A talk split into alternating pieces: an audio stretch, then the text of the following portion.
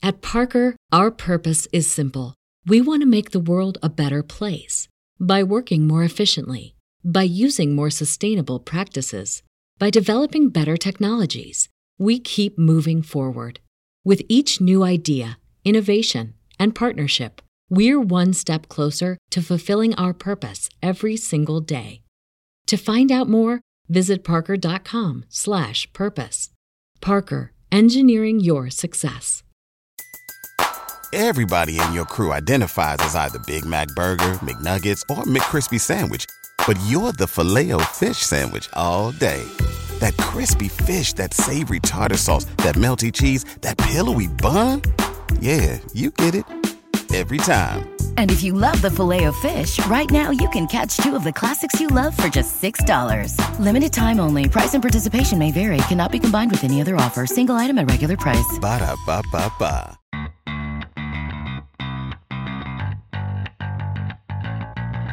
Coming to you live from downtown Detroit, this is Benzinga's Pre-Market Prep. With your host, Joel Elconin This is a volatile puppy here, isn't it? and Dennis Dick. I'm bidding a penny.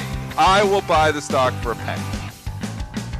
With everything you need to start your trading day. Good morning, everybody. Welcome to this Friday edition of Benzinga's Pre-Market Prep. Spencer Israel, Joel Elconin, Dennis Dick with you.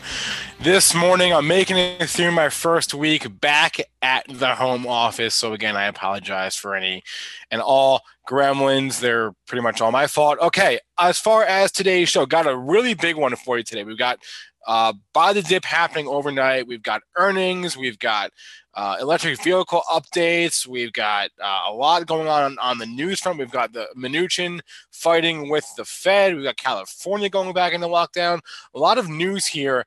I'm really excited though uh, for the the end of our show. Uh, Jason Raznick will join us, and I think I think he's going to be joined by Josh Brown. You probably know Josh Brown. He's uh, runs the popular blog, The Reformed Broker. He's the CEO of Ritholtz Wealth Management. He's on CNBC very frequently. I think I've heard that Josh is going to join us today for the last few minutes of the show. So it'll be, it'll be Jason and Josh. But before we get to them, we got a lot to get to. As I mentioned, a lot of news on our radar. Before I throw it to Joel, hit that like button, hit that subscribe button. And now, Joel, tell us how are we doing here overnight?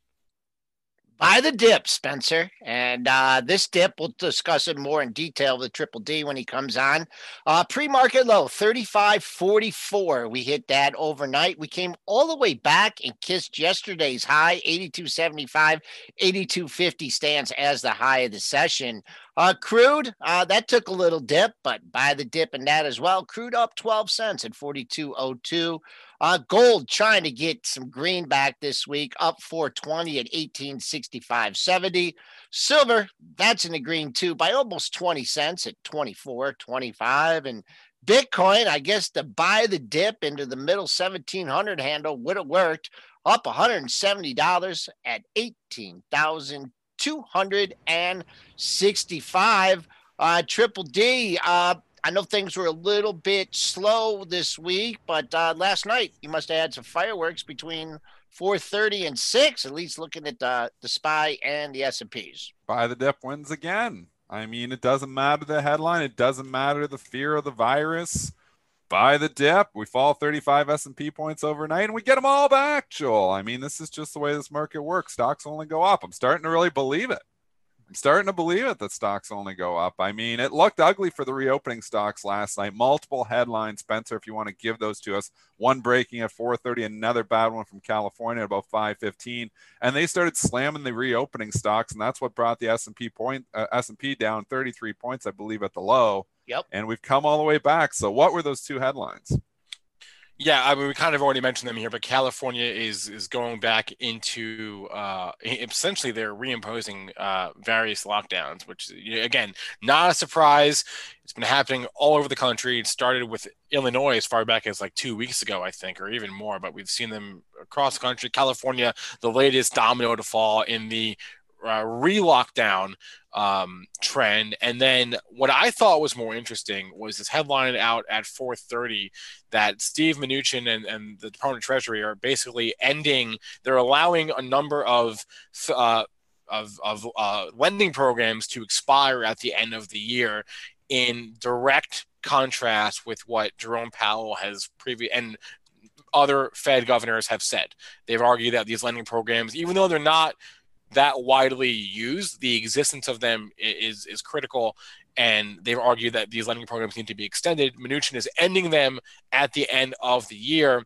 Is it the biggest deal in the world? Probably not, because as I forget who said it, somebody said it, someone at the Fed said, we can always just restart the programs, which is true.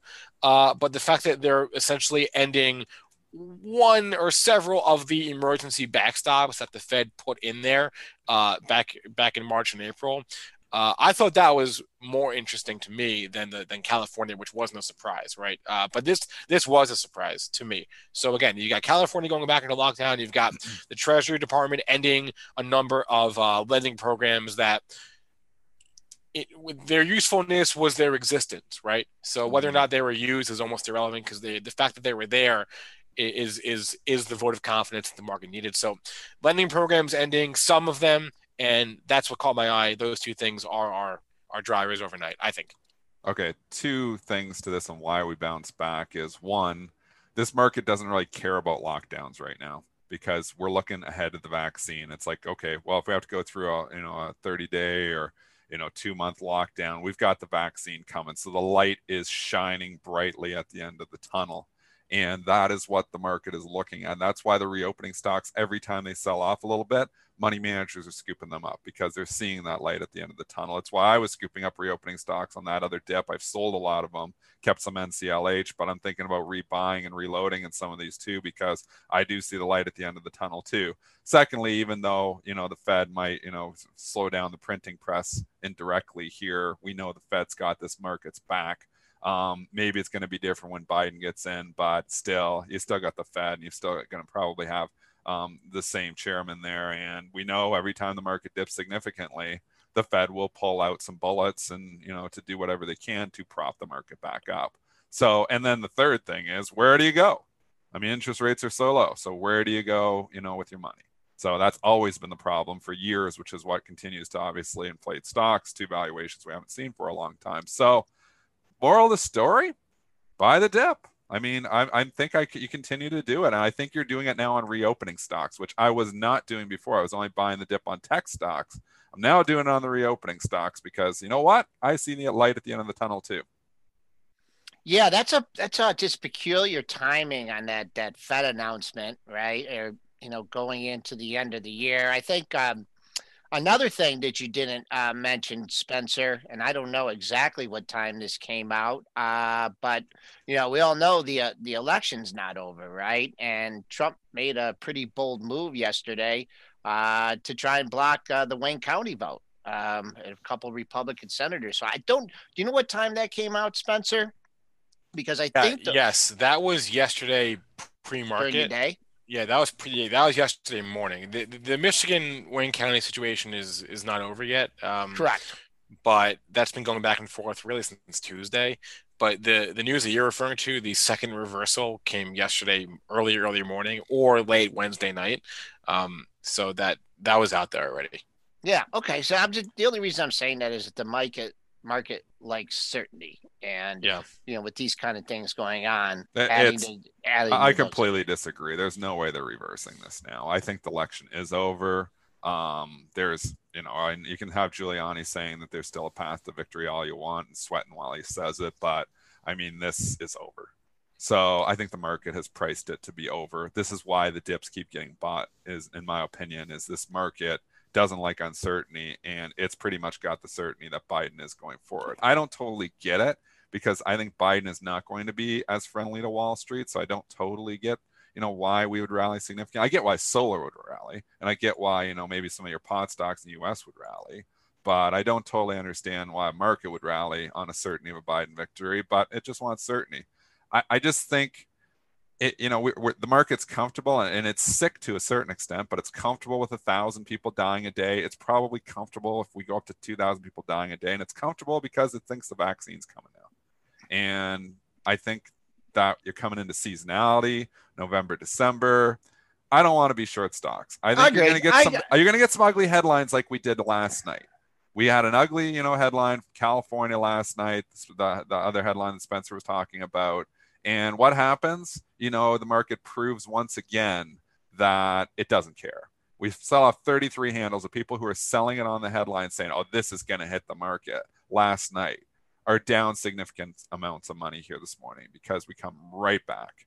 And I just think with everything the way it's been, what derails this market from moving up and making new all-time highs when you've got the best month for the market coming up in December? You know, is it going to be the fact that we're going to lock down during, you know, Christmas season? I mean, that's kind of a scary thought, but there's been scary thoughts all over the place. The market just shrugs it off. So I'm not fighting the tape.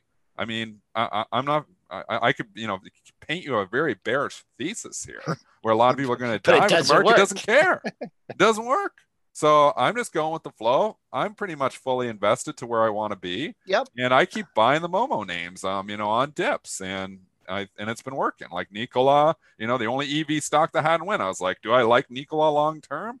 No, but I mean, doesn't matter. It's a it's an EV stock that hadn't gone yet and they're all going so and you know i'm up 20% in two days because just just because it's an ev stock and i'm not selling it yet because i think the ev party is still continuing i mean these things have gone crazy again Spencer, you want to go with that? Uh, that yeah, the, Nikola was interesting. I was surprised to see it trade the way it did yesterday, only because Mary Bar- uh, Barra was speaking at the Barclays Auto Conference, right? And she gave a whole bunch of updates about electric vehicles, about a lot about the batteries, right? Talk a lot about the batteries. Uh, didn't say a thing about Nikola. Not one mention of Nikola. Eh, when she was, I don't know how long she spoke for, but you would think. Yeah you would think if she was giving an investor update about yeah. electric vehicles that she would if, if it was going well she would have mentioned them would she have not so i don't know what's I, I don't know what's going on there i have no insight but i just thought that was odd good point and, and, and it was even odder that the stock closed up yesterday it, it's all of a sudden got the squeeze going on and people are remembering it they, it was forgotten and now it's people are remembering it and they're like, oh, this is an EV play. It's the only reason I bought it. What a stupid reason to buy a stock. you know, let's just stop and think about this. This is how, you know, dumb, you know, this market is. I mean, I'm looking at it, I was like, what EV play hasn't gone? Because they've all rocket ships. I was like, I'm looking at Nikola there. I was like, uh, Nikola hasn't gone. And literally two hours later, and then I get the, you know, I got lucked out with the headline there. But I mean, this is just the market. It's like, okay, what hasn't gone? Let's go look. Oh, this hasn't gone. It's probably going to go. Lo and behold, it goes. I mean, it's just ridiculously simple right now. The market has it, it has been simple here for a while. It's very like it, it, it can't really think beyond a headline. It can't really think beyond you know like now it's just vaccine focused it's like it cannot stop looking at the vaccine it's got blinders on to people dying california locking down chicago locking down to you know all the other problems. Got the blinders on and just looking at the vaccine. I mean, and that's you know how do you argue with it? I mean, the market Can't. is the market, and you've got to go with the flow. And you have to understand in this market, this is this is for the last 21 years I've traded. You can have the best thesis in the world, and maybe you're right, but if the market deems you wrong, you lose money. So you just got to go with the flow and the flow is buy the dip, and the flow has now moved to buy the dip on the reopening stocks. We saw it with Macy's yesterday. What did we say on the show? I would not be short Macy's. I said part of me wants to buy it, but I didn't have the guts to do it. And look what happens. By the end of the day, Macy's all of a sudden green again. Full disclosure, I'm now long Macy's, but um and that's just in the short-term trading account. So um just you got to get that yeah two highs you got to get to nine and a quarter. Uh thursday's excuse me wednesday's high 9.26 and then yesterday's high 9.24 so keep an eye on that. And just for you uh nkla traders out there stopped at a good area yesterday. I think this 2730 area that was a 2740 was your high. Last month you hit it again yesterday pulled back. I don't see anything really between that and 30. So, uh, you know, if you're trading that one, man, get that thing 27 and a half bid, 28 handle, get a nice move in that. I just wanted to point that out for your NKLA traders. Um, it's got a rating too today, Spencer. What's the rating on really? NKLA? Oh, uh, John- yeah. le- o- obviously, you get analysts to chase price here. I mean, they can't. Uh, that's right. Loop Capital initiating with a buy, giving it a thirty-five dollar price target. That came out last night. So they're sitting there waiting, and they see a move, and they're like, "Okay, now's the time." I mean, they're waiting for momentum to start. The analysts time these ratings. We know Michael Pachter, you know, has talked about you know how they do it. You know, they they look and they're looking for setups too. They're not just so they they sometimes might even have the report for a few days. They don't just issue it right away. They want to time it correctly too. So because they don't want to, you know, you don't want to be buying when everybody's. That's why when you see these huge down days, you don't see a lot of analysts upgrades happening at that time because they're like, oh, we, we got to make sure the market doesn't go for a significant sell off because that's really going to knock my rating around. It's like these ratings are trades for these analysts, really. So they're going to time them too. And I don't think it's surprising that you see Nikola have a big move and all of a sudden you got an analyst saying, oh, hey, this might start going. I better get out here and, you know, give this a buy rating so, you know, that I can catch this momentum. And that's why when stocks start going, they often continue to go because we talk about analysts chasing price. And they do.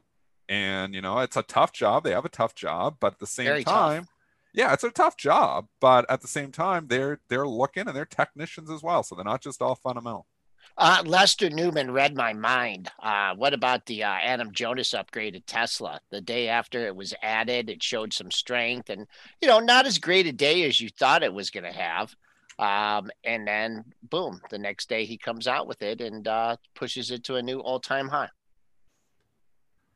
It's an interesting market, Joel. And, you know, to try to logically talk through it, you got to s- simplify it down to a very low level. Just like I said, blinders are on, looking at the vaccine, reopening stocks are now the play. I think they remain the play here until one of these vaccines comes out. And it's like, oh, you know, if, if news comes out and Pfizer says, you know, or somebody dies in the trial, or some, Pfizer all of a sudden says, oh, we found a problem with the vaccine that would change the the blinders. But right now they're looking at Moderna and they're looking at Pfizer and saying, "Wow, 95%. I mean, we can get through this. I hope it's right. I really do. I want to get through this. I want to go back to normal. And the market wants to go back to normal too. And that's why the market no longer wants to be short stocks like Boeing, no longer wants to be short stocks like Kohl's. Like Boeing gave you a pullback now. So if you're so inclined, I don't know who's buying the max, but maybe you're looking years down the road here. Um, you know, Boeing bounced right off that $200 level. So sets up that now you got a level to lean on. You're not chasing it because it had the big move and the washout from 223.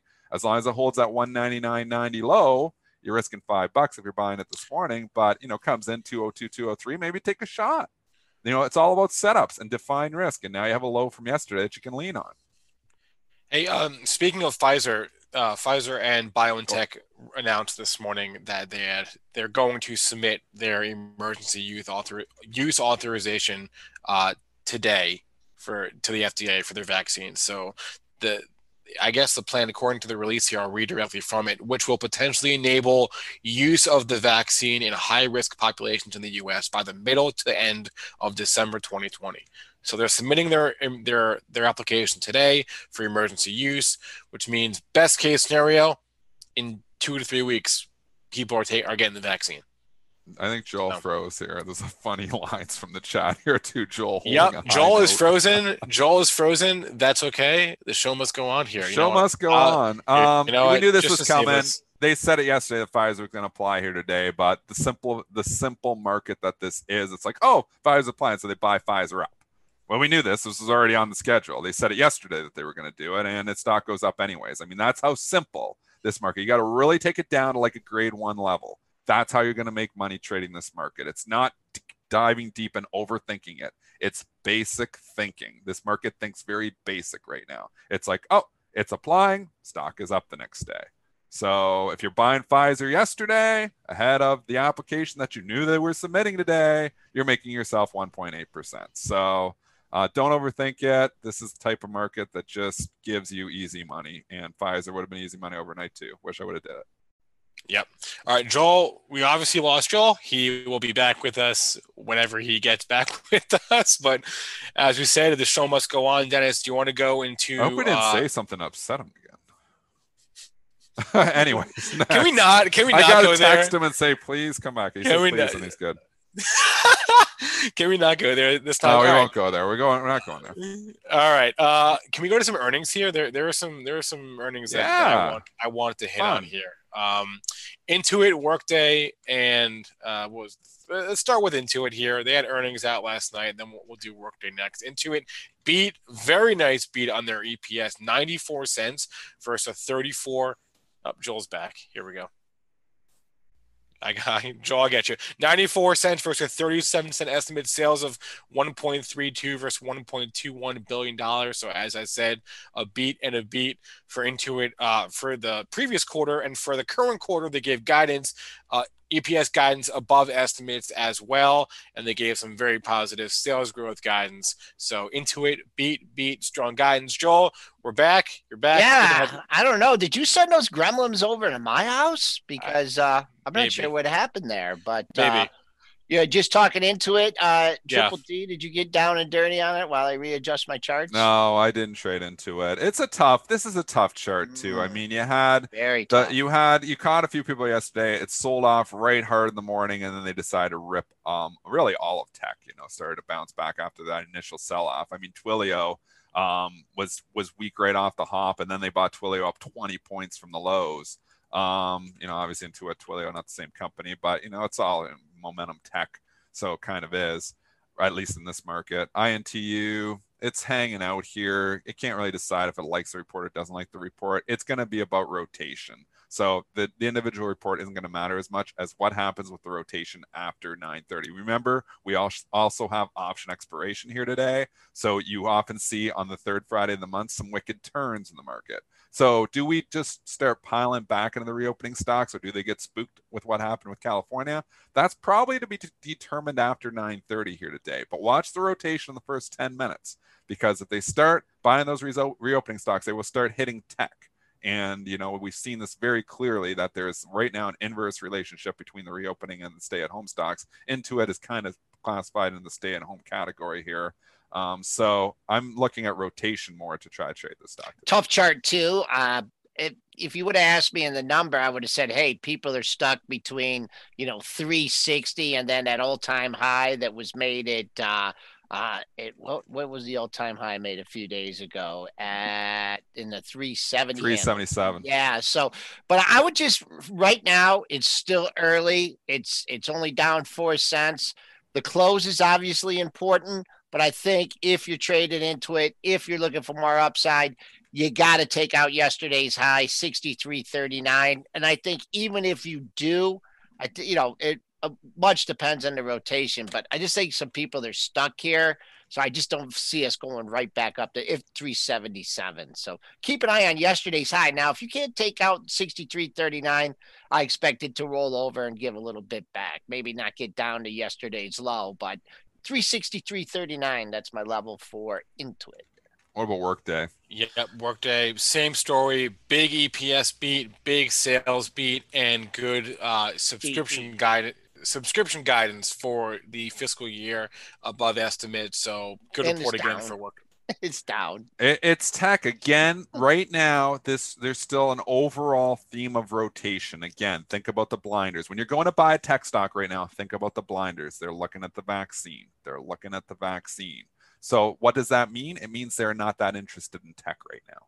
The market is not that interested until that story changes and the vaccine doesn't look as hopeful. And I don't hope that's not going to be the case. But if that happens, then they'll start to just pile back into tech. But right now they got the blinders on and they're looking at the vaccine, and that's not good news for stocks like Workday. So it reverses on a good report for the simple reason there's profit takers in tech here now.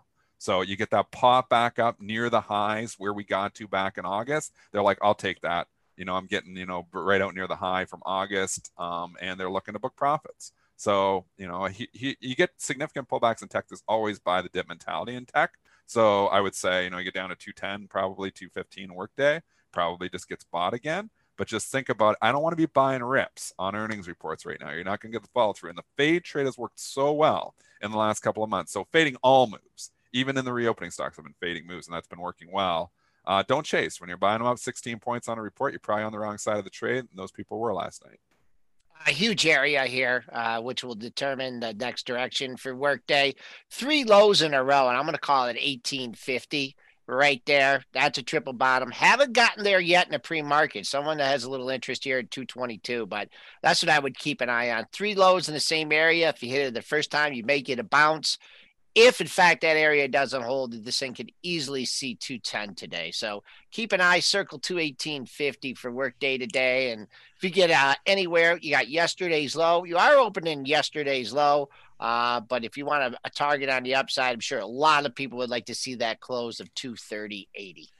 I, I want to just make a quick correction. That workday guidance was actually a smidge on the light side. Thank okay. you very much. Okay. Thank you much. Thank, Thank you, Spinner, for that correction. Um, want to go? This is this is a way for this is a subject change, but you want to go to Footlocker? They reported yeah. a few minutes ago. I guess now it was a couple hours ago, but um, 6:45 this morning they're out. Footlocker beat in the third quarter. Their EPS a buck 21 for 62 cents. Sales wow. 2.1 versus 1.9 billion dollars. So a very nice beat for Footlocker in the third quarter. I have not looked at the chart. I have no idea what the stock, stock is doing this morning tough stock because it's not a clear cut reopening play because Footlocker had actually been doing okay because people are going outside doing more things. I know they're in stores, but they have an online presence as well. It wasn't as it's not as clear cut like a re like a pure like Kohl's, Macy's. So it, it actually has been performing. So you've got a stock, and you know it's been this leaders to laggards rally too. And Footlocker has definitely been a leader in the last three months. It's went from 25 bucks up to 41. So a lot of good news priced in there. Again, the report was pretty good though. I'd say I don't like the after hours action so far no. if you're bullish because it's tried twice to rally and failed both times. So you definitely don't want to see this thing go red. Um, but it's tough. This is a tough call.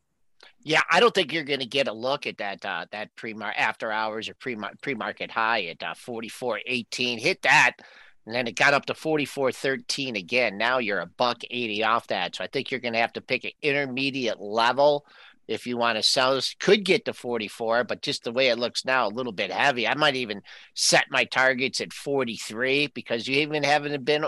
I mean, the high of the move yesterday, uh, which was yesterday, 41.51 so boom, I look at that as uh, potential support and just throw some throw some numbers out there ahead of 44. I don't think it's getting there. And then also, if you want to do Hibbett, Hibbett. Yeah. Oh yeah, Hibbett. how'd that do? Yeah, I was going to go. That was kind of the only other one, the only Retailer. Oh, the other uh, earnings report on. You know who liked this stock a long time ago? Yeah, Spinner already beat you to it. I knew. I know. Enlighten us, Joel. Enlighten the Rev. The Reverend. The Reverend. Yeah, the Rev. Yeah. Yep. Yep. He is buying this down like he he he buys all the Reverend doesn't change his opinion. he goes and he starts buying at 20, it goes to 15, he buys more, and he goes down to 10, he buys even more. He just keeps buying and buying and buying. You know what? It worked in this one. Macro did it ever work? So Rev, let's get the Rev back on. Uh, I, don't, I don't know. Oh, about that. issues uh, with Reverend. So okay. yeah, um, there's some SEC things going on there. So uh, maybe I, I, I'd rather not. Soon. But he was right on Hibbett. He, was, you know what else? He was laying right on Legan too. He's, he's but let's not talk about it. All right, yeah, let's okay. not talk about it. HIBB, the Q3 adjusted EPS was a buck 45. It was 32 cents a year ago. Wow. Sales of 330 million versus 286 million, so beat on that number as well.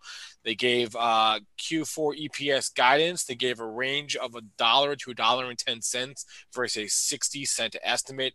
Comps in the high single digit to low double digit range. Again, that's Q4 guidance there. Q3 comps are 21%. Jeez. This, uh, these are all really tough. This is trends t- clearly I, up, but this these are tough charts today. You've been like four in a row. It's like I don't I don't really want to make a position on any of these, and you don't have to swing at every pitch.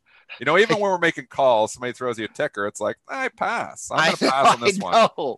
This one's this one's that curveball, man. Slider. Yeah. You know, it looks like it's gonna go in this. This doesn't even look like. This looks like it's just outside.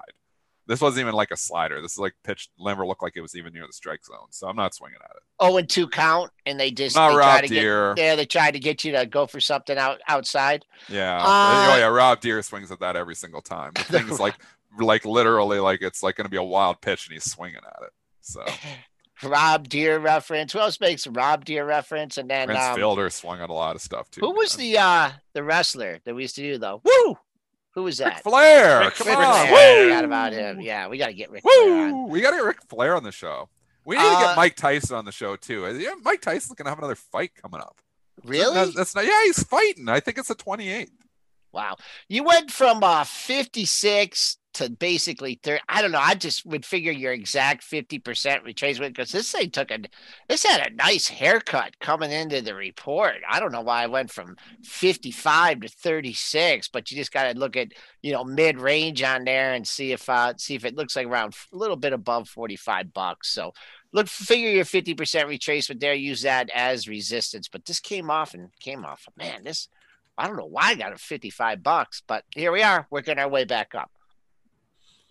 Uh, can we just talk Tesla here for a second? Because Sure. Always talk Tesla. it, it closed just under. It, it did break 500, but then Made it, the new it- all-time it- high. It, couldn't hold it for the close.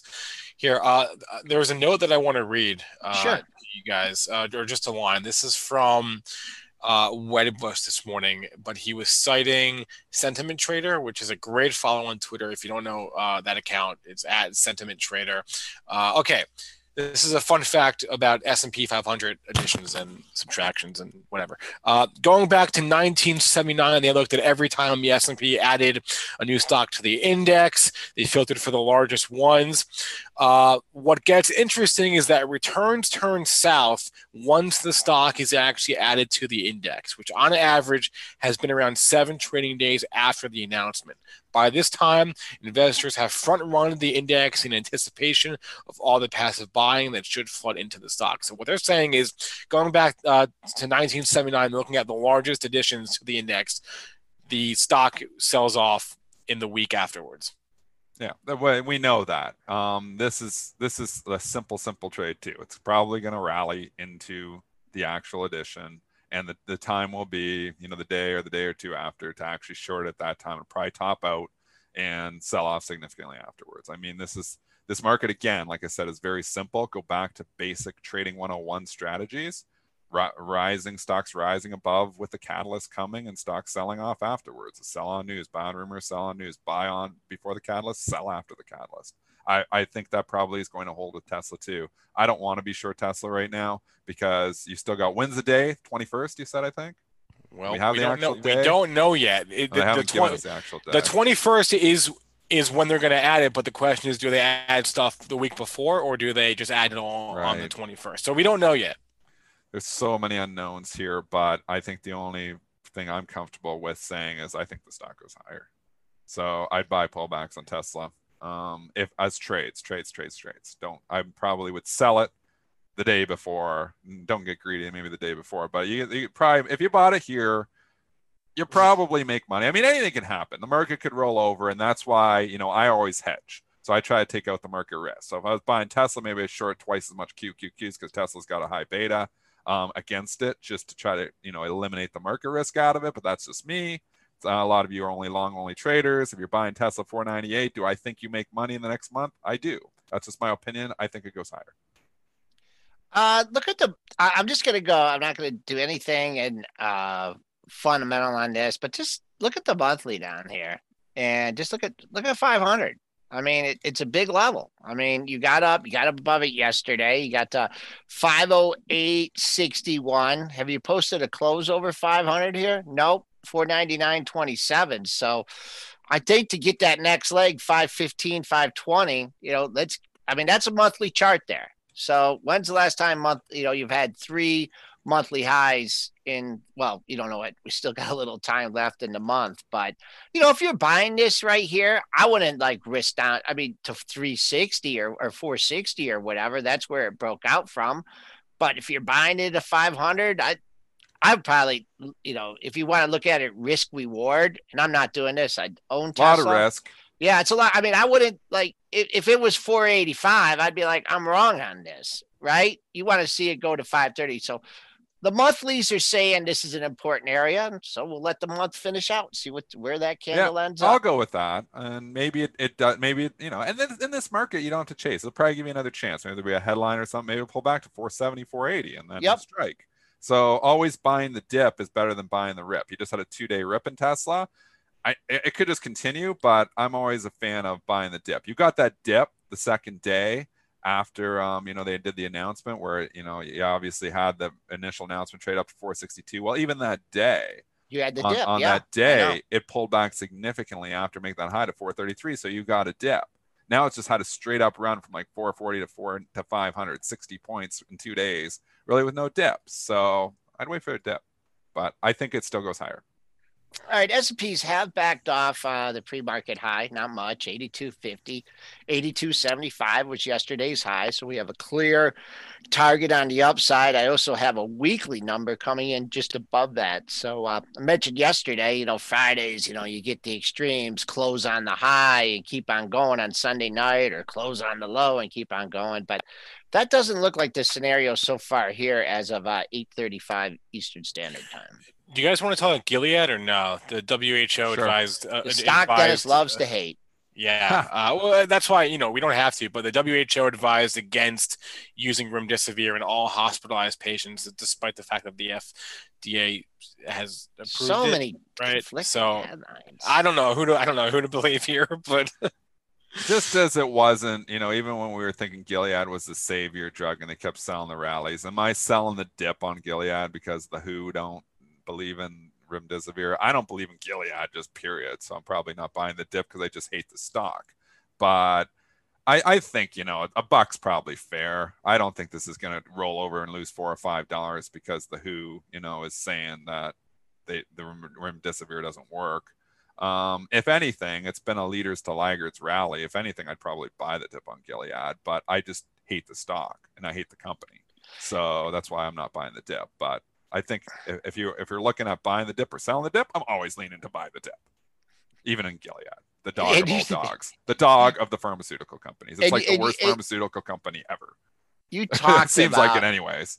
Five years, five year, one hundred and twenty dollars back in 2015. It's half of that in 2016. So five years later, the stock has been halved. We know biotech in the last five years has not actually been a great place to be but there's still overall, if you look at the XBI, it's up. So Biogen and Gilead, two dogs. Yeah. Um, uh, come on, trend. This is a pretty steep down trend line. There you go. Well, it's it off, might be but... due for a little short squeeze. You know, when you were talking about, I could get talked into buying it just for the fact that I think a lot of people are selling it today, and I think they're wrong. Uh, and also, remember you talked about this one, like, whoo, when this puppy goes through 60, you know, it's going it to 50. Yeah. And it goes to 58 and just bounces, you know, yeah. and uh, so dividend protection. Exactly. Exactly. A little bit of dividend, but that's a pretty, I'm sure you get y'all can build uh, a better steep down trend line than that. But uh, if it busts out of that, but man, it just no, you know, the, the news flow hasn't been good since that thing popped up to 75, 80 on the rim. remdesivir. They need something and they bought some companies. Do they have anything else in the, in the, in the pipeline? I mean, that's, that's what's going to move this thing, right, Dennis? Is a, a new drug. It, I know it's tough. it's, it's been a, like a growth. Eh, they just can't find the growth, and they've tried. You know, they, they bought a couple places have. too. A couple times they've been trying to buy growth. They're trying to figure it out, but it's like the IBM of the bio of the biotech world. So we know the IBM has been trying to do the same thing in the tech world. They can't figure it out on their own, so they're trying to buy growth and they buy Red Hat. They're trying different things. Well, it's still hated. And How is you know, IBM even IBM, every time it shows some life and think about, you know, oh, we're gonna do some financial engineering here back in October, and we're gonna I don't even remember what it was back then. They popped the thing from 125 to 135. Spinning something off. Spinning yeah, it took four days to give it all back. So it it uh, Gilead IBM, they're all kind of the same. They're just hated. I don't know what turns them around, but I don't see the catalyst to really, you know, just all of a sudden turn them around. So other than, you know, maybe they're just, you know, so oversold that they're due for a bounce, but hard to get on board just because of that. I think they've been doing yeah, some can commercials. Can I ask? They? Go ahead, you can ask anything you want. You run the show. I, I have a, I have a trivia question. I, I have a trivia question. Do either of you remember the four horsemen of biotech? I asked this question a while ago. I do. You, you remember the four horsemen of, of biotech? I'll give you. We'll go one. I'll, I'll give you the first one. Dell.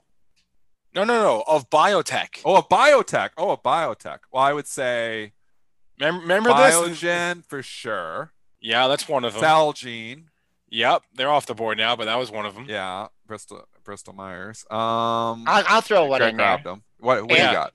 Amgen. Uh, that's that's one yeah, of them. I was yeah. gonna say Amgen. Who's the fourth though? It was Gilead. Oh yeah, obviously it was Gilead. Those yeah. four horsemen didn't really do that great. No, whenever they, they Well, think about it. The only one that I guess Amgen's done the best of the four horsemen, but Celgene got bought out, but it was way low. It, it went down. I I own Celgene. I was so mad. It was like 145, and then it got bought out at like 90. So and Oh yeah, that was the stock I was thinking of that you did. You averaged down in that one, didn't you? Yeah, I know. Well, you I you, did. No, I averaged up. I was like, never Yes, averaged, average up. up. I had Yeah. I had Celgene at like Yep. 25 bucks, and then I bought more at like 100. So I thought I was going to continue to go, and I brought my cost base up to like 60, and I was like, holy crap! And then it went down to 60, and I was like, how did I just turn like a 400% winner into a loser? Well, I averaged up, so I guess you don't want to average up. we got Uh, Raz, Raz Jason- sneaking in here. Jason is in our office. I don't. I didn't know that was allowed, but I guess he's the boss. He can do whatever he wants. Jason Raznick is the Wow, founder and he's the CEO. Why wouldn't that? Why wouldn't that be allowed? Nothing. They didn't change any of the rules. The government. They just said if you can stay at home, you should stay home. It's the same thing it's been for the last three months. Oh, Nothing changed. so can, Your I, can, you I can go back into the office. Can I office. go back in? And you know you Yeah. won't get COVID from Raz. He's already had it, so he's clean. I know. And and and Dennis, our office fit like 65 people, and there's three people here: me, Luke, and uh, Randy, and then my daughter and her friend. Because tonight is to a tick. Tonight is a TikTok night. We have the TikTok celebrities: Josh Griffin, Bryce Hall, and Griffin Johnson doing a call with us here at eight o'clock. It's a whole thing. Wow. And Dennis, you're gro- you're growing a beard, but okay, you're uh, That's go- just uh, trading too much and not Well, taking care of I personal do- hygiene. I do got wait, I do got to say something, guys. So Uh-oh. if we could if we could play the clip from two weeks ago, Oh, remember no. we me you and Joel we talked about uh a Tesla. You guys Yeah. were saying it was, you guys were saying it was dead money, dead. It was just sitting there not moving. You guys are right, it wasn't. But I was at 390, and I you know I bought calls and went long the stock. Yes, the S and P thing I had no inside info they were going to announce it, so I got lucky with that. But um, one of my guys, and here's here's where I came up with that call. My guy who got me into Tesla way back when, when it was thirty eight dollars, he made a bet with me. Listen to this. He made a bet with me that Tesla would hit 600 by like January or February, but 500 by the end of November. Okay, and we made this bet in September or October, September, end of September, beginning of October. Um, and this was when Tesla was like dead money wasn't moving at all. And so he has never been wrong when it comes to Tesla. He's never been wrong when it comes to Tesla in timing. And so I went with it. And and so when we were on the show, Joel, like two weeks we we're like, Jason, I don't like the charts. It's just sitting there. It's it's not moving. There's no support here. There's nothing. But I went long. I bought th- I bought like different month calls, November calls, December calls, January calls. He's been wrong by like weeks or months, like that, but never wrong like within like a four month period. Actually, I, it was in a consolidation period, and we talked about stocks resolve consolidations, either the upside or the downside. So that's And it sat that's there and did nothing for two stock. months. So Yeah, definitely the S and P catalyst. no, we're we're it- on it did- board it- now. It's Dennis, Dennis. It, it like I'm not like saying you guys are wrong. I'm not doing one of those. I'm saying it was not doing anything. I I made the bet with him, guys, because either way, if it went up, then I was happy to win. I made the bet with him to see how confident he was on that move. And so once I realized how confident he was, I'm like, all right, I'm buying more stock. So I bought more stock, and then for six weeks, it didn't do anything. So I can read you the text messages. I'm like, uh, is the bet still on? Are you still gonna here? I mean, it's it's it, this is how confident this guy is. I mean, and I tried to bring on the show, but he really doesn't Wait, like media. Wait, quick So question. here you go. Quick question. This is a different guy than the other bet, right? I just want Yes. to clarify. Yeah, so Yeah. yeah, so I It just is. wanted- The other guy's So- a bear. This guy's the Tesla bull. This other guy. yeah, and this is guy's a very political guy too. So um, hold on. So he he. what does yeah, he think about all these other EV stocks? You know, the Yeah, I- Joel, that's a great freaking question. I he, he's the guy. The reason I didn't get in WKHS because he like didn't know about it, and I just you know I I whatever listened to him. But his our bet was like six hundred. But oh my god, this he this guy can talk. By the way, he just if you get a conversation, he'll tell you everything you want to know. Another. You think I talk a lot, guys? Nope. This guy kills me. Um, but so that's why I got into it when it was doing nothing. You're right. It was in consolidation. It wasn't moving, Dennis. But, But- he was so he was so confident. All right, here I- he goes. I Here we wanted to stop you for a second and then and then and then let you go. But you're doing something correct there. You strike when stocks are in consolidation. You make your opinion. You weren't chasing. I always say, you know, when it's consolidation station, the train hasn't left the station. So place your bets. So you struck at the right time. You're placing your bets when it's in consolidation. You're not chasing it up after 100 points. Because a lot of people, what they do wrong, stock move 100 points. They're like, I got to get on this. This train's moving. And then the train stops or starts going the other way and they get run over. So you did something Right. absolutely correct. You were striking when a stock was in consolidation. And I love that. Okay, and I did it because I was listening to him. I said, so the, the the stock was at um. Here we go. So here is the thing. Okay, if you're happy to turn sell it October 16th. All right, is I go. He said Tesla is going to run. Questions are when is the S&P 500 announcement? I actually never read this part, guys. Um, when is the S&P 5? So this is he said Tesla's going to hit 600. He goes. The questions are when is Tesla uh, the S&P 500 announcement? When is the official inclusion? How much money is Tesla raising after Battery Day? This was before Battery Day. Then Battery Day and whatever it you know didn't have um, anything to do, whatever. And then um, he sent me the video of 1999 video with Jeff Bezos where the 60 Minutes did the interview, and it's like we're Yeah. about Amazon. It was dot com, and it was this thing, and he was comparing to that. Wait, it, it- and I'll I'll go to the rest of this, but um, I know we have I know we have uh, Josh Brown coming up in a minute, but let me just go. Yeah. Here you go. Okay, so I go. So what's our bet? He goes. We stay above 375. You know, in August and September. We'll go to 600 by November. And so that was the original bet, and I said let's bet that. And then um, so now I moved that to January. If it hits 600, what do I win? If it does not, what do you win? So the, the, this was the the day we made this bet. It was at 375.88. Um, and then that's when I, you know, he's telling me to buy call spreads and look at butterflies and stuff like that.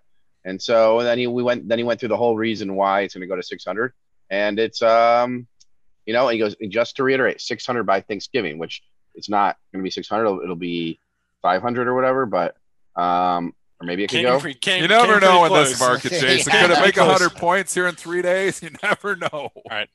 I am going to bring on our guest now, uh, downtown Josh Brown. Uh, he's the uh, the Reformed Broker. He's the CEO of Ritholtz Wealth Management. He's a CNBC contributor, uh, and he's also the author of a new book, which is one of the reasons we wanted to have him on today. Uh, Josh, you're here. Welcome. What's up, Where's, So Josh, Josh, where's the new book behind you? Like, we need to see the new book. Let's hold it up. Get Let's the book dance out it. there. there, it's behind Yeah. it. You could see it's next to it's next to Baby Yoda. Oh yeah, yeah. And your We Chanel clock. Where's your Chanel clock? I listen. I Jason, you didn't tell me how good this show was. You guys are awesome. Like I, Okay. I, I, oh, no, no, no.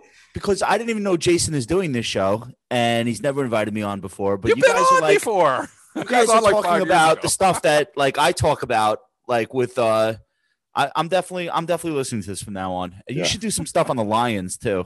Yeah, it'll right. like, I don't The think I Lions aren't that. fun to talk about, Josh. I just come on Friday. I just come on Fridays at eight forty-five. Josh. great. I love this. All right. Yeah. So, So- so first, so first of Josh, all, there's like ten thousand people in the chat room right now, just like talking the stuff as we're on. All right, awesome. So first of all, show of hands, melt up into year end or no? Give me a show of hands for the melt up. I got to be honest. That's what I think. I'm with you, I Josh. hate, yo, I hate saying it out loud because if it doesn't happen, you know. But I, I'm starting to think that way. I don't know. I think Who's- so too. Like I was just saying earlier on the show, I'm like the market's got like the blinders on right now, and it's just looking at the vaccine blinders. We we locked Ch- Chicago down. That's okay. We got the vaccine. We locked California down. That's okay. We got the vaccine. I mean, I'm kind of on the board on these reopening stocks right now. What are your thoughts there?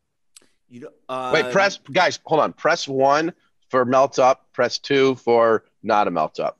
Okay, So because the they can't all raise their hands. I'm pushing my one in. I mean, I All right. own, I own like Starbucks, Simon Property Group. Do you I'm still in on Slack? No, uh, I took an L. I took an L on Slack a while ago. Um, but I'm in some reopen. I'm in some companies that really need there to be a reopening to get back to like their 2019 numbers, and it might take them two years to do it. But uh, I, I just I think about remember when the coronavirus and you guys you guys had it bad like we did at the same time, right? New York, Yeah. um, Detroit, Michigan. So Dennis I is in Canada, by the way. okay. I Um, moved, I, I moved way far north just to get away from Corona. Canada handled handled it slightly better than us. But do you remember the first time you heard of someone you knew that had COVID nineteen? Do you? Yes, I- I, like- do. Yeah, it was Jason Raznick. Still it has was it. actual. Somebody close. Like I knew other people, but I was like, my boss. It was my boss. Wait a minute. And J and Raznick never shuts the fuck up, so you know he was a super spreader. it was a super spreader. knew that was coming. I knew. Yeah. All right. Hey, hey, Josh, real quick before and you a go- close hold on, hold talker. on, Joel. And a close talker. So Okay. anyway, I was going to ask the first. So the first couple of people you heard of in your real life, not Tom Hanks, but like people you know that got it. Now reverse that. The first person you hear of that you know that gets the vaccine, and they're like, Yeah, I'm going to the movies. Fuck you. I'll do whatever I want now. Right? Like that's I think come January, the first people that you know are going to start to say, "Yeah, I got vaccinated. I feel great. Everything's fine. I'm I'm going to go live my life now." That's going to I think people are starting to think that way. Not everyone because it's still bad and we're still in danger, but like that's what I'm starting to plan for. I think you're right. I think you're absolutely right. Like I think there's going to be you know, next year we've all been cooped up. I think there's going to be a run, like, and, and you were saying this last week too, Jason. Like, you know, I'm gonna, I want to go on a cruise. I get vaccinated. I want to go to Disney World. Take my kids to Disney. I want to start doing stuff. I've been cooped up for the last six, seven concerts. months there there could be a there could be a run on to spend money here coming the biggest up. the biggest wildest Benzinga FinTech Awards on the roof of the you know the Black Eyed Peas come play whatever you want you know come on that's what we'll do so wait Josh how the I invest Black Eyed Peas I don't know. It's the thing I, only thing I can think of, dude. It's 2020. can you get me? Ch- Let's get, it started, smokers? Chainsmokers. yeah, that's a good point. Josh, your book, what made you uh, decide to write How I Invest My Money? And by the way, if you're listening to this show right now, we're going to give two autographed, maybe personalized books from Josh himself. Um, so we're going to do some sort of contest in a minute for that. So don't go away. But Josh, what made you write this book, How I Invest My Money? Number one oh. seller, number one bestseller. I'm looking at it right now with a little graphic on Amazon. That is badass, man. And if Thank I you. could tell you guys where I met Josh Brown and what he was doing at the time, but I don't know if I want him if he wants me to do that. But I mean, he can I say something? What was I doing? What do you mean? You don't remember? No. I I mean, okay. I well, remember meeting you for the first. No. I remember. We were outside. Did the, we have the, a meet cute?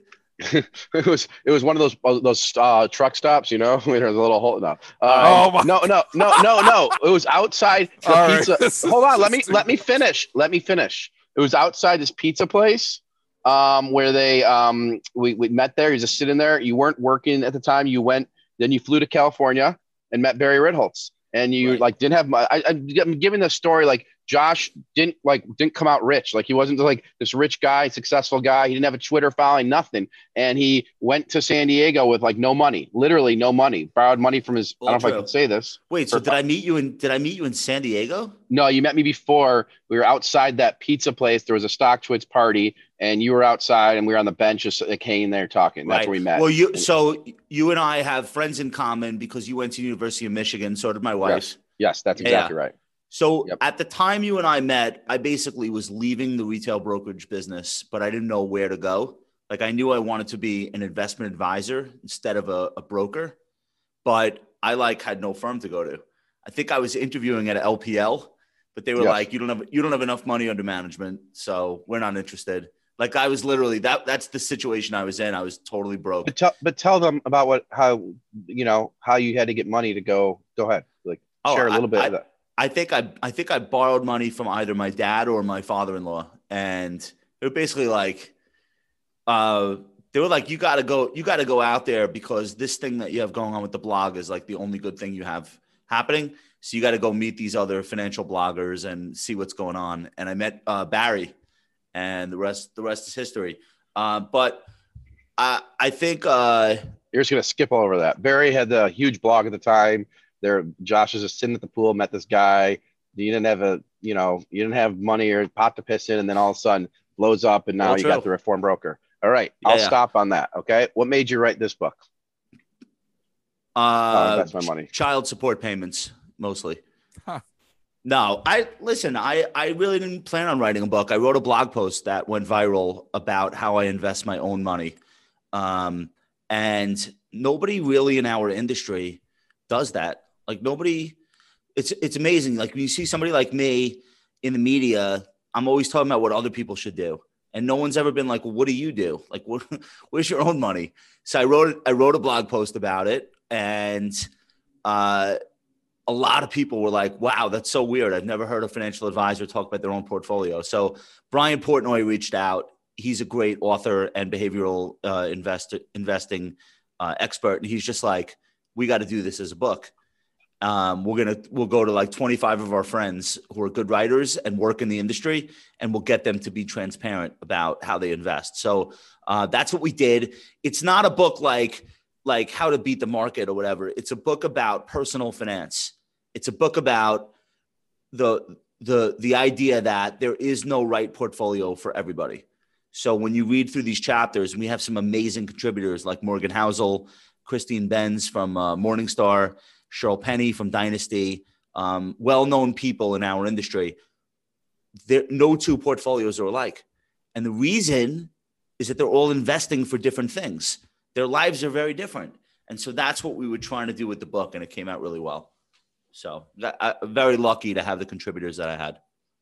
Yeah, and now Spencer, we we want to figure out. We're going to give two. Well, I, well I, I, I had a question I wanted to ask. Did anyone? Oh. So you got uh, contributions from 25, I believe, advisors, right? Uh, I guess how did you know that was enough? And did anyone reach out and be like, "Well, why didn't you ask me?" you know what? We have room to do a volume two. We we almost everybody said yes, which I was really surprised. Who said no? Just kidding. I had a couple of people say no for compliance reasons. They wanted to do it, their firms wouldn't let them. Which that's look when you have people that work in our industry, they have like strictures. They can't just do whatever they feel like doing. Um, so we had certain people that were like, I would love to do a chapter, but I'm not allowed. All right, it hey, happens. Can I read Spencer a couple questions from the chat for Josh real quick? Yeah, yeah, go ahead. Maybe a little rapid fire, maybe not, yeah. Josh. Uh, one of the questions, Josh, they said, "What happened to your show you had on CNBC on Friday evenings or something?" Um, we were doing this thing called summer school because uh, Jimmy Cramer was taking long weekends in the summer, and if you see how hard Jimmy works, you nobody deserves a long weekend that like like he does. So he was taking Fridays off. So they had this extra slot where Mad Money would normally be. So they allowed uh, Frank Holland and I to do a show for young investors where we get to take questions, talk personal finance, talk stocks, and I had so much fun doing it. And I don't know if if uh, if Cramer wants to maybe take Fridays off next summer, I'll come back and do it. But it was a lot of fun and I really enjoyed doing it and mixing it up with the kids, and uh, I, I, loved it. But the summer the summer ended. I guess isn't the answer to that question. Before we go to the chat questions, Josh, I have a question for you. We're on with Josh Brown, CNBC contributor, author. Uh, you mentioned something at the top here in Slack that uh, very few people do on Wall Street, and you said you took an L, you took a loss in something, and that's what we talk about a lot on the show not only the winners but taking a loss. Was it something you know fundamental? Did something change fundamental or is it something technical or just a stop loss being hit? What what's your trigger on the downside to exit a losing trade so in the case of slack I, I don't think i was down much i bought it right when it came public and it had struggled every single day since and i think one of the things i didn't count on was how much pressure Microsoft was going to be putting on Slack, almost as though they timed that pressure for the company's IPO. The worst thing that could have happened in Microsoft's eyes was this thing turns into a $40 billion company on the public markets. So there's another thing, though, that I didn't count on that I, I guess I got wrong. And this applies to all direct listing stocks. The trade off for a, for a regular way IPO versus a direct listing so uh, Snowflake is a regular way IPO. Slack, Spotify, there are a handful of others, uh, high profile companies were direct listings. In an IPO, the insiders have to hold on to their stock. They have a lockup period, and the lockup period expires. Sometimes they stagger it. There are two separate expirations, but employees and executives, they can't just get liquid on day one. They have to hold. And that sometimes can help keep the float small and provide support for the share price in the early going. Company usually has two quarters, three quarters to report results before there are any large blocks for sale from the insiders. Okay. In a direct listing, they basically say, they basically say, okay, here's the trade off. Um, we're just going to list this right here at this price, and everyone's liquid day one. So there was no underwriter, right? So the, the, Wall Street banks didn't do any work for them. So they say, well, we could sell whenever we want. We're not obligated. We don't have to make any promises to anyone because they're not going public to raise money. They've already raised the money. They're specifically going public to provide liquidity for people who have already invested, the venture capitalists. The okay. So with Slack, two problems with going public that way. The first is they don't have any champions if Morgan Stanley and JP Morgan and Goldman Sachs and Bank of America didn't serve as your underwriter and sell this to all their clients, they're not incentivized to come out 30 days after the IPO and give you a strong buy. So Slack never really got that institutional support from the street because they didn't pay anybody enough money. That's the problem. The second problem, though, is people were liquid to sell immediately. So I think that that definitely had an impact on the lack of momentum. So I didn't count on those things. Um, it just it is it escaped me how important that they might have been. And then Microsoft really looks at this company coming public and loads up uh, loads up the the rifle and just continues firing shots at them, making announcements, making partnerships. They want to just kill this thing in, in the cradle. So that's what's gone on with Slack. And after, I guess, two quarters of watching that, I just said, you know what? I'm making so much money in all these other names. It, it should not be so hard. I don't want to have a struggling uh, stock. I can always come back to it. So I, I took a loss and moved on. And I probably allocated to something that did better. So, okay. Now, this may get your wife mad at me because I'm going to make so your. don't do it. Well, I'm going to make your ego. totally, she's totally watching this, by the way. So She's not. I mean, she should. No. It's hard to go to. It's hard to hang now. It's hard to go to YouTube slash Benzinga if you watch it, but this could get your your head uh, bigger. So, did did you not think there would be as much demand for your and Portnoy's words? Your the people in the chat are going crazy. I just tried to order the book. It says, I'll read it to you. Adam Blanc ships in one to two months. Can we get expedited shipping from Benzinga? LOL. Um, don't, so don't you have a go one- by that. It's not real. Let me let me explain to you what's going on. So the publisher is Harriman House. Very very very nice people, British. nice, They know what they're doing. Global publisher. The way they explain it is they print the copies, they hold them in their own warehouse, and they have to rely on Amazon to come get them. Not just my book, every book. This is how it works. Amazon, because of the pandemic, literally does not have enough people, enough trucks to make all these runs to all these warehouses in a in a timely fashion. They're just as stretched as everybody else. They're hiring 100,000 people this year, Amazon, not just for this, but they are as stretched logistically as they've ever been. So they're putting up this blanket message one to two months, but it literally could be a week. It's just a function of when the Amazon trucks get to Harriman House's warehouse, pick up the books. The books are printed. We did a 10,000 uh, uh, copy first run, and then they just added another 15,000 copies to that, and they're working on printing more. So the books will come sooner than two months, but Amazon doesn't put a specific date anymore because they can't guarantee when the, the books will arrive from the warehouse. So you heard it from the horse's mouth. This is good. They have to come get it. Wait, This is two, good. two quick questions. One, is it on Audible? And two, It'll- where else where else can they buy the Right. book? If not, So- Amazon? The Audible version comes out very soon. Same thing. They're getting slammed with with all these submissions of audio files to put up on Audible for all these books, but they have quality control at Amazon. Like you can't just record something and then send it to them and say post this. They they listen to every single Audible book before they'll allow it to be in the store. But it's ours is very high quality. It'll make it through. We're just waiting for them to vet it and Amazon. But uh, we hired two actors, a male actor and a female actor, to read each chapter um, because we have all these contributors. I couldn't read all their. Oh, their okay. Wait, now th- someone in the ch- great.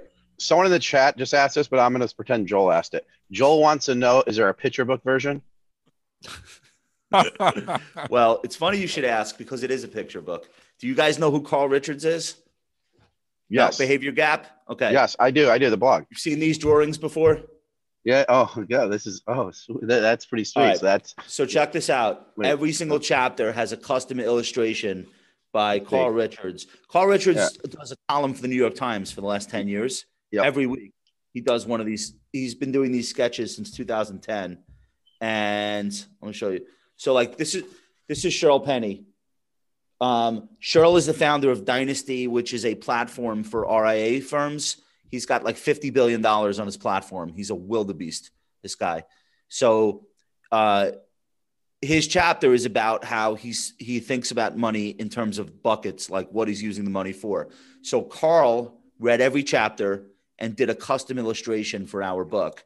Um, for for so it is a picture book, I guess is is the right way to put it. And each chapter is like four pages or five pages.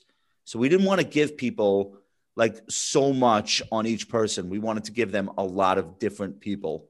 So we kept the chapters really short and we have a picture for each one. Okay. All right. Got you guys don't even know. Like we're only on with Josh for a little bit. Josh is we're gonna do like a comedy show with the guy because he can we do these fintech awards and he makes fun of me. Every year it's my bar mitzvah and he just is quick to rip on and have these things. So but it's too early for all that. Josh, they want to know if there's any I mean, you don't have to give a stock because this is not what it's about. But are there any like companies you're watching right now that um, interest you or is it that reopening plays that you're looking at and you know is it Ruth's Chris? I don't know. If you don't have one, don't worry about it. Um, no, I talk about my portfolio all the time. It's so so. The stock that I've been most excited about recently is General Motors, which hometown uh, favorite for you guys. Um, people have been saying it's like a value stock. It's cheap. It's cheap for like 12 years, but I'm not interested in that. I don't want to buy something just because it's cheap because I think markets are pretty efficient, and my attitude is that it's cheap for a reason. There's a there's a reason nobody wants to be in this stock. But I look for technical breakouts or I look for exhaustion of, of sellers. I look for things that tell me that something may have changed, not something fundamental with the company, but something about the way investors are thinking about the company. So um, I put on some GM about a month ago as the momentum started to get ramped up and it's been breaking out. And I think 43 is the high from late 2017. If you guys remember the economic and market environment in 2017, first of all, stocks went up every single day. US stocks went up every single day, but international stocks too. And we had this meme in the markets that everybody was repeating, which was global synchronized recovery or, or global synchronized uh, expansion. Um, we had economic growth all over the world in 2017. And that's the environment that a company like GM really needs. And so I think with all the stimulus and now the vaccines and economies reopening all over the world, we could have a similar year in 21 that we did in 17. And this is the type of stock that I think can work, not only because of global growth, but because of what they're doing to transform the company. They're going from a combustion engine giant to an electric giant um, it looks like they want to get this done like overnight. They keep announcing more and more investment in next generation stuff. So you look at that, you look at the valuation that um, Uber and Lyft have on the open market, and you think about what the potential for Cruise might be. And then Cruise going into San Francisco uh, this December, um, the first autonomous taxi service in any major city in the country. They're getting this done before Google. They're getting this done before Tesla. And I don't think the share price has gotten enough credit for that. Um, so there's a lot happening at GM uh, that seems to be really exciting. They sold out of the the first uh, the first run of the Hummers. They're already taking orders for the second run. Um, so I think the stock's starting to get credit for these things, and I think that's where the momentum comes from. So that's the way I think about like individual stocks um, in my in my portfolio. Dennis, Dennis, what do you say to that? Uh, I've been saying GM and Ford. I've been on this train for a bit. I think it, like I'm all about story. And, you know, I'm like, where is the story going to be? And the story turned, and Josh is right. The, the sentiment towards the stock has turned for a reason because this is all of a sudden isn't, you know, just about gas, you know, guzzling trucks or and cars, Ford, Ford as well. This is now an electric car story to a certain extent, or being starting to be viewed that way. And if the market starts to view it that way as an EV story, and for Ford as well, I think the stocks go higher over the next year. Um, I'm G- I'm on the Ford because I love GM the F-150.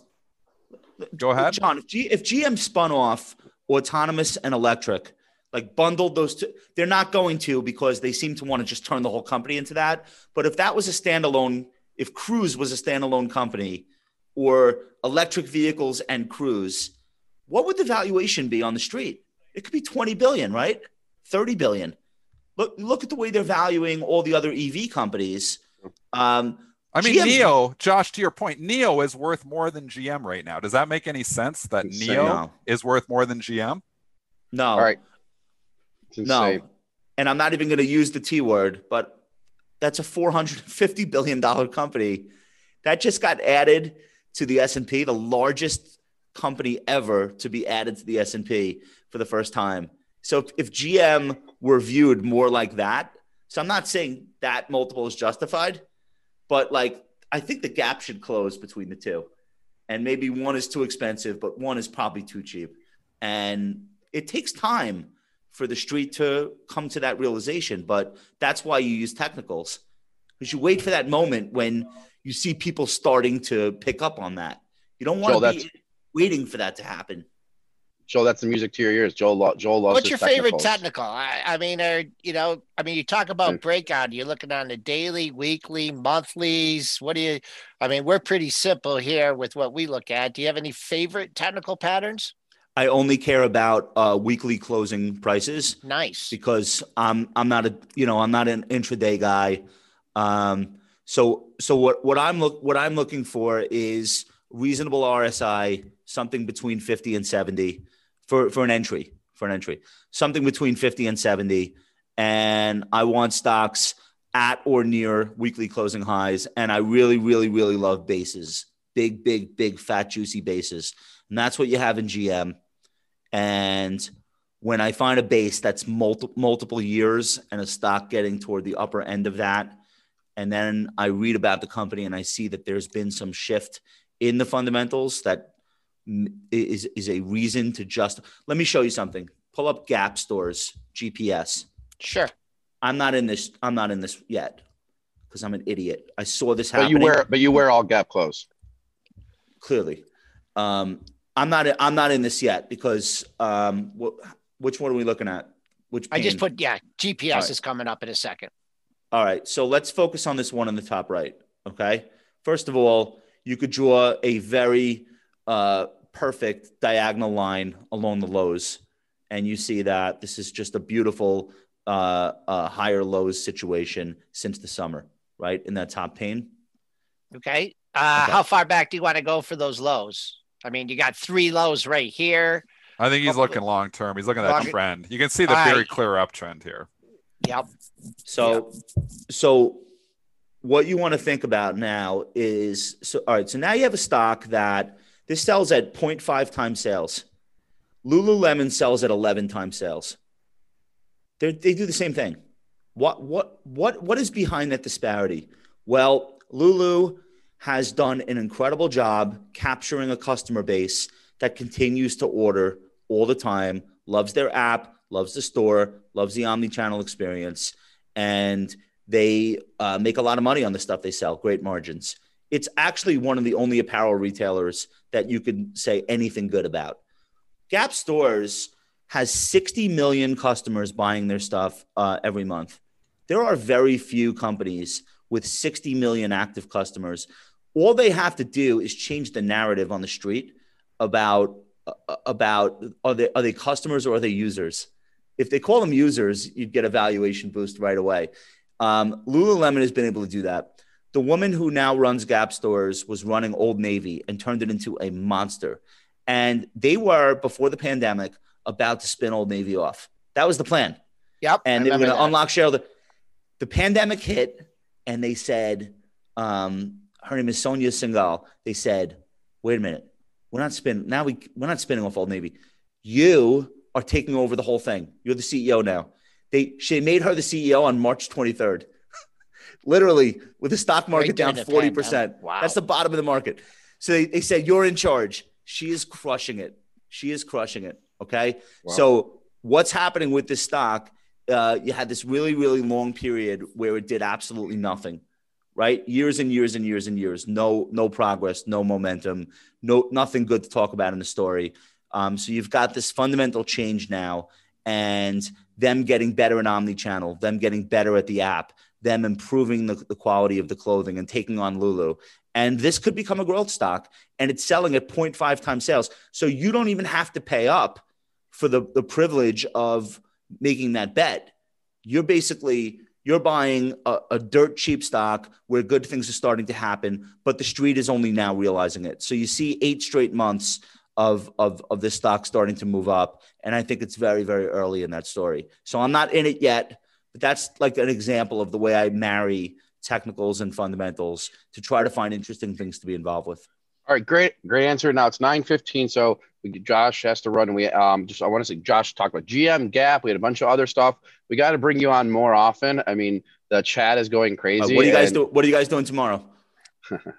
Um, see it. We'll come on for you, Josh. You want to Not do it? We'll do All right. it. Yeah. All right, Josh so Brown coming on. I'll work Saturdays guys, for thank Josh guys. I, Brown. I Wait, really no, no. appreciate it. Jo- Josh, Josh, you, you can't go yet. We have we're doing the contest. Yeah. Okay. So uh, we're giving two books away, signed by Josh. And the um, the I do want to give the book away. There's this guy in the group in the chat. His name is Josh B. That's his chat name. He should get a book, but we're not. We can't do it that way. Here is the first question. Here is the first question. So Well, we're there's, giving. only one, there's only one question. I thought. You're right. There's two signed copies, though. I, I, I Yeah, mean, I, there's only one maybe, question. may- Here. maybe, the, maybe the second is the one who has the most interesting tweet that you see with hashtag Benzinga or something. But go ahead to the first question, Br- Spencer. well, take it the- away. The, only the only question, the, the first two people that can email the correct answer to jason at benzinga.com will get two Oh, that's signed fair. copies. That's The fair. question the question is Josh Brown was in billions. He made a guest appearance in billions. No, not just a guest appearance. He, he was like a recurring. He's All like right. the main character. Yeah, right. No. What did what Cameo. he, he he cameoed as, as a consultant, right? What what As myself. did jo- As himself. Right, right, right. But you were you were advising. Anyway, what did Josh Brown talk about on billions? That's the Hmm. question. What did Yes. Josh Brown talk about On his first On- appearance. his first appearance uh, on billions? Email jason at benzinga.com. The first two Perfect. people will get signed copies of How I Invest My Money. Uh, finance experts reveal how they save, spend, and invest by Josh Brown. Josh, we appreciate your time today. Thanks a lot. Thank you guys so much. I, I, I really appreciate you having me on, and I would love to come back sometime. Thank you, Jason. Thank Fantastic. you, everybody. Thank All you, right. guys. Thank Great you. insight, Josh. Thank you. Thank Yep. you. All right. All right. All right. Um, so by the way, Josh uh, Joel talked about Gap, and when I was in college, I used to love Gap because the old CEO, he was like one of these like celebrity CEOs. Does it, does the chat know who the old uh, CEO celebrity was? Do they remember who it was? I just wanted to ask that. Um, starts with the first name starts with an M, and his last name starts with a D. And I used to love this guy no all idea. day. No. Mickey, Mickey Drexler. I when I say I had a man crush, Dennis, I had a man crush of this guy. He I had his picture on my wall in my dorm room uh, from a Forbes magazine. Okay, and I still had no. My wife threw away the magazines. I'm so annoyed. I, I, I had a collection of. Ma- She was collection she was jealous. she was jealous. I'm putting Mickey Drexler on the wall. And by the way, then he went to like J. Crew and like all fumbled and it all was bad. But I like this is where I would like glorify. I mean, I still do glorify these leaders sometimes, but I would really glorify them and like think they like you know put on their clothes differently than we do. And so I'd be really intimidated and put that stuff on the wall. But yeah, it was Mickey Drexler. That was it. So what do you guys right. think of Josh? That was great. That Great was insight. fantastic. Took some Um, notes. It's funny. He was on the show like five years ago, but he didn't remember. We were just small time then. Yeah. I know you like you like told him I'm like, ah, he doesn't. I was And, like, and "You're on. You're Jo- Jo- on." Joel, what, what was I going to when you asked your technical question? I thought it was a great question because he had some really good answers to it, and He I did. like and, and he he owns his losses, he owns his gains, and honestly, guys, he's one of the funnier guys. There's like a 10 minute edition of him, like uh, he's done our FinTech Awards for six years, and there's like a five like uh he has these renditions that are just so funny. When we get another video editor, we should just do like a comedy thing of it. But we should have him more off on more often. We should do once a month or I don't know, whatever. We'll figure it out. But whenever he wants. Oh, and, and by the way, I, bu- I meant to say on the damn show. I forgot to say because I wanted Joshua. I bought like 30 of his books. So we're gonna give away a lot more.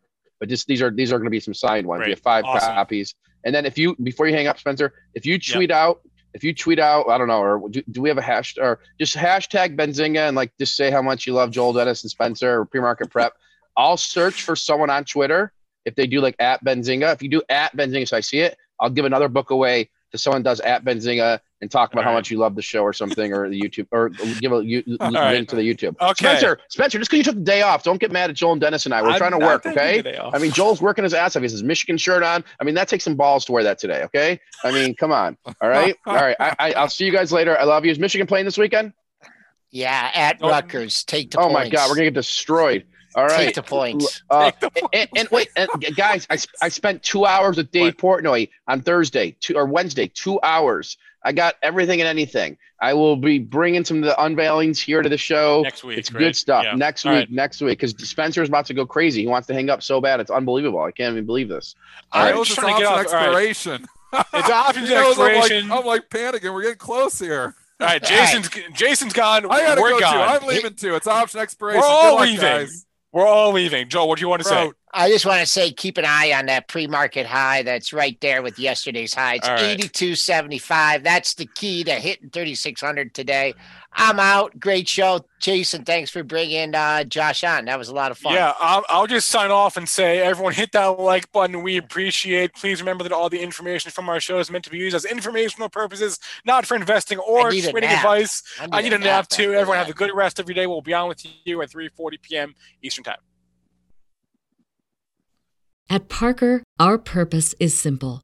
We want to make the world a better place by working more efficiently, by using more sustainable practices, by developing better technologies. We keep moving forward. With each new idea, innovation, and partnership, we're one step closer to fulfilling our purpose every single day. To find out more, visit parker.com/purpose. Parker, engineering your success. Everybody in your crew identifies as either Big Mac Burger, McNuggets, or McCrispy Sandwich. But you're the filet o fish Sandwich all day. That crispy fish, that savory tartar sauce, that melty cheese, that pillowy bun. Yeah, you get it. Every time. And if you love the filet of fish, right now you can catch two of the classics you love for just $6. Limited time only. Price and participation may vary. Cannot be combined with any other offer. Single item at regular price. Ba-da-ba-ba-ba.